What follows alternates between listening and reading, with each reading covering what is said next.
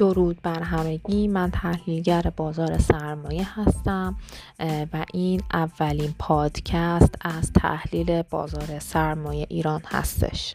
امیدوارم که بتونیم مطالب خیلی زیاد و خوبی رو با هم به اشتراک بگذاریم. امروز من به بررسی رفتار اشخاص حقیقی می‌پردازم. با توجه به روند بازار از ابتدای سال 99 ما شاهد رشد sharp ی شاخص در چهار یا پنج ماه اول سال بودیم و بعد از اون هم شاهد ریزش sharp ی با مجدد شاخص بودیم. و ما از روزی که بازار به ریزش کرد میشه گفت از خیلی از میشه گفت حتی اقوام دوستان آشنایان یا کانال های تلگرامی صفحات اجتماعی و همینطوری دست به دست میشنیدیم که مردم ناراضی هستند که چطور هستش که دولت حالا اومده مردم رو تشویق کرده که سرمایه خودشون رو بیارن توی بازار سرمایه ولی الان که بازار ریزشی شده هیچ حمایتی صورت نمی‌گیره. و خیلی ها در این بازار میشه گفت شاید بالای 70 یا 80 درصد ضررهای خیلی زیادی داشتن. حالا ما میریم بررسی می‌کنیم این رفتار رو. یعنی مردم رو به چند دسته ما تقسیم می‌کنیم.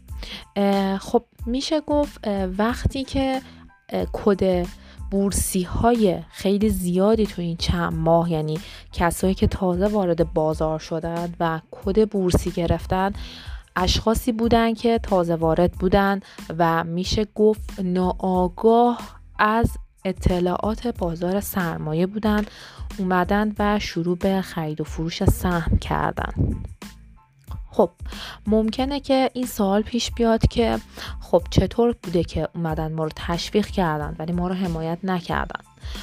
خب میشه گفت همیشه وقتی یک راهی یا یک راه حلی جلوی پای کسی گذاشته میشه اول باید خود اون شخص و خود اون فرد بررسی داشته باشه از حالا اون کاری که می‌خواد انجام بده.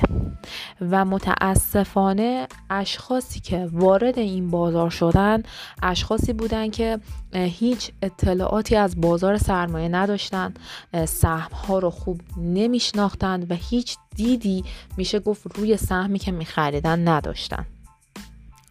با توجه بررسی های انجام شده میشه گفتش که تو زمانی که بازار خیلی شارپی رشد می‌کرده خب ما یک بحثی داریم به اسم حد ضرر و حد سود. هیچ کسی حد سود نداشته و میشه گفت یه جورهایی تمت تو بازار خیلی زیاد بوده. رفتارهای هیجانی خریدهای هیجانی ما روی سهم خیلی زیاد داشتیم و اینکه اشخاصی که اکثرا وارد بازار شدن حوصله و صبری برای نگه داشتن سهم نداشتن. یعنی با چه دیدی می خریدن مثلا من امروز یه سهم X رو بخرم تا یک ماه دیگه به من 100 درصد 40 تا 50 درصد سود میده. من اون رو بفروشم و خارج بشم از سهم. خب حالا ما اینجا میایم اینو بررسی می‌کنیم. در صورتی که من اگر انتظار دارم یک سهم در یک ماه بین چهل تا پنجاه درصد به من سود بده. من چه چیزی رو توی اون شرکت بررسی کردم؟ آیا بنیاد سهم رو دیدم؟ می‌دونستم که شرکت یک برنامه توسعه ای داشته و اینکه قرار بوده اتفاق خاصی توی اون شرکت بیفته. ما اگه خیلی از سهما رو بررسی بکنیم خیلی هیجانی رفتن بالا و اینکه این خریدهایی که انجام می شده اشخاصی مثل من و شما بهشون دامن می زدیم و بهشون این بها رو می‌دادیم که این رشد انجام بشه.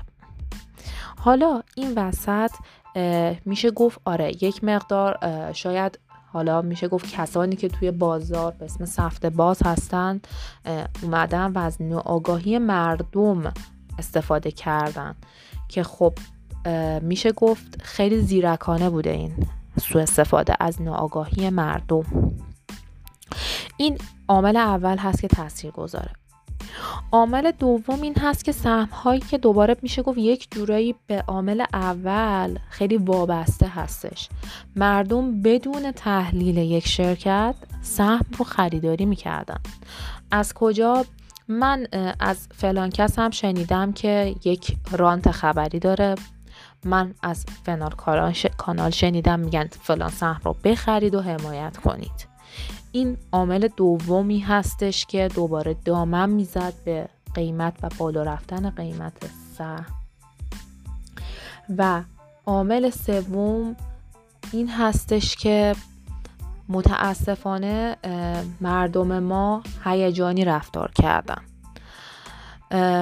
و اینکه خب این رو باید در نظر بگیرید. وقتی با توجه به این بیماری کرونا که خیلی از کسب و کارها تعطیل بودن و اینکه با توجه به وضعیت اقتصادی کشور ما نمی‌تونیم بگیم که این رشدی که برای بازار سرمایه بوده رشد درست و به جایی بوده.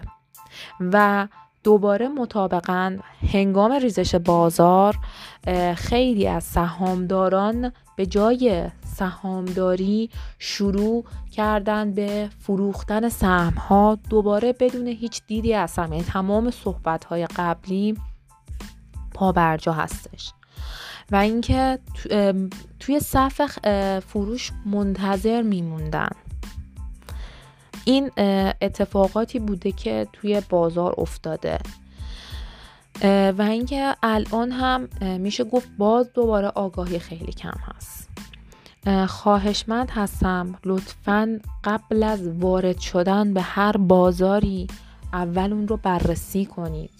حداقل از کسانی بپرسید که توی این بازار خبره هستن. امیدوارم که این پادکست واسهتون قابل استفاده باشه. هر سوال و کامنتی هم باشه لطفا زیر همه پست برای من به اشتراک بگذارید. تا پادکست های بعدی شما رو به خدای بزرگ می سپارم خدا نگهدار.